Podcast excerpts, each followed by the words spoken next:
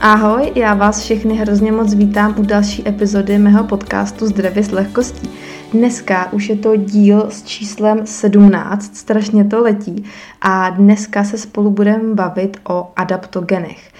Určitě hodně z vás to jako slyšelo, že teď docela takový, takový fancy název, každý druhý dneska bere nějaký adaptogen, ale co to vlastně je, co si vlastně pod tím jako představit?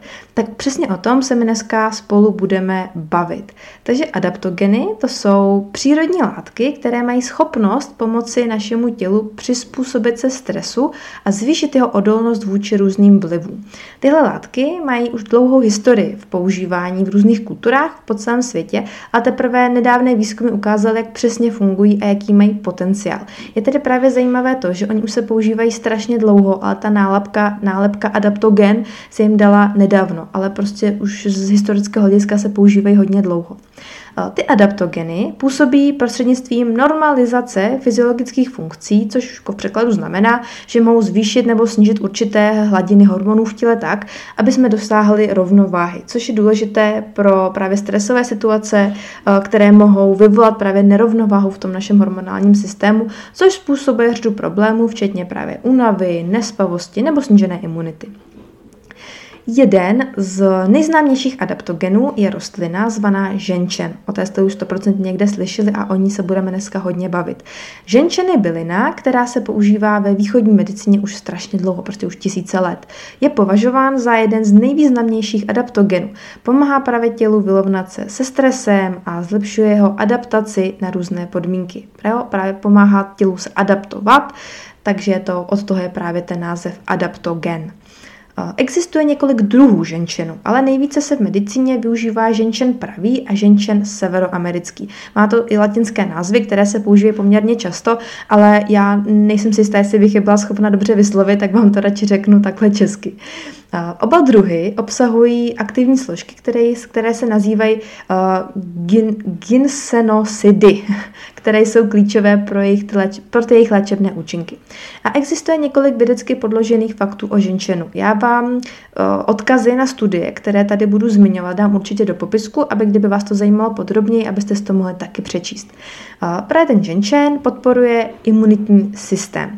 A to z toho důvodu, že ženčen má právě imunomodulační účinky, což znamená, znamená, že může posilovat ten imunitní systém a pomáhá tělu bojovat proti infekcím a nemocem.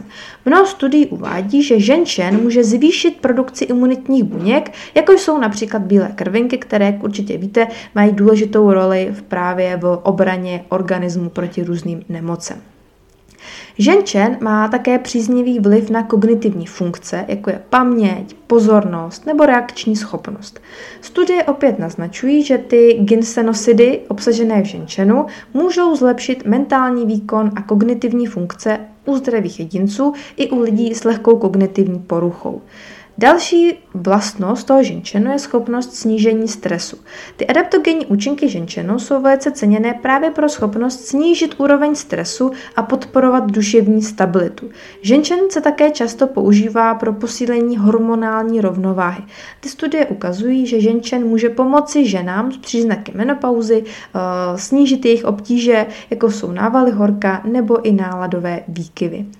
Další známé adaptogeny, jako například eh, růžový kořen nebo ashwagandha, mají podobné účinky. Tyhle rostliny jsou opět bohaté na různé bioaktivní látky, které působí jako pomoc tělu přizpůsobit se a lépe zvládat stres. Nejvíce se o adaptogenech mluví v souvislosti fyzio- s fyziologickým stresem, ale ty výzkumy navíc taky ukazují, že mohou mít další důležité vlastnosti.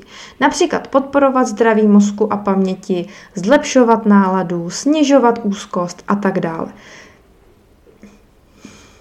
Tyhle účinky jsou způsobeny jejich schopností ovlivnit právě neurotransmitery v mozku, jako je například serotonin.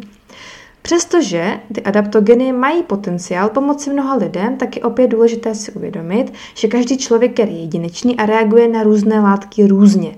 Je také důležité hledat adaptogeny s kvalitními zdroji, které jsou vyráběny a testovány tak, aby právě splňovaly ty standardy. V závěru bych chtěla říct, že adaptogeny jsou skvělými přírodními látkami, které mohou pomoci našemu tělu přizpůsobit se různým stresovým situacím. Ta jejich schopnost normalizovat ty fyziologické funkce uh, znamená, že mohou mít široké spektrum přínosů pro zdraví, včetně zvýšení energie, podpory imunitního systému a zlepšení nálady. Avšak jako u všech doplňků stravy je důležité konzultovat s odborníky a vybírat kvalitní produkty. A co, se, co si také nakonec téhle epizody neodpustím, je to, že sebekvalitnější doplněk stravy nebo adaptogen nezachrání nekvalitní stravu, málo spánku a další klíčové pilíře ke zdravému životu. Tyhle suplementy jsou až taková třešnička na dortu po tom, co máte vyřešené základy. Pokud tápete jo, ve výživě, tak si určitě se mnou rezervujte konzultaci, kde můžeme probrat vaše současné stravování jako zkvalitnit a samozřejmě i všechny vaše další otázky. A samozřejmě se i zaměříme na suplementaci, takovou, která by zrovna pro vás byla nejlepší, protože každý jsme jedinečný a existují nějaké suplementy, které jsou vhodné pro všechny, ale také jich je spousta, které jsou vhodné jenom pro určitou skupinu lidí, i co se třeba dávkování týče. Tak jo, já vám ještě jednou moc děkuju, že jste to doposlouchali až sem. Dneska to byla taková kratší epizoda. Pokud by vás téma adaptogenu zajímalo více, tak mi určitě dejte vědět do komentáře, nebo mi napište na můj Instagram Kasparova potržítko Andrea, nebo na Instagram tohohle podcastu, který najdete jako zdravě s lehkostí, jak na Instagramu, tak na Facebooku.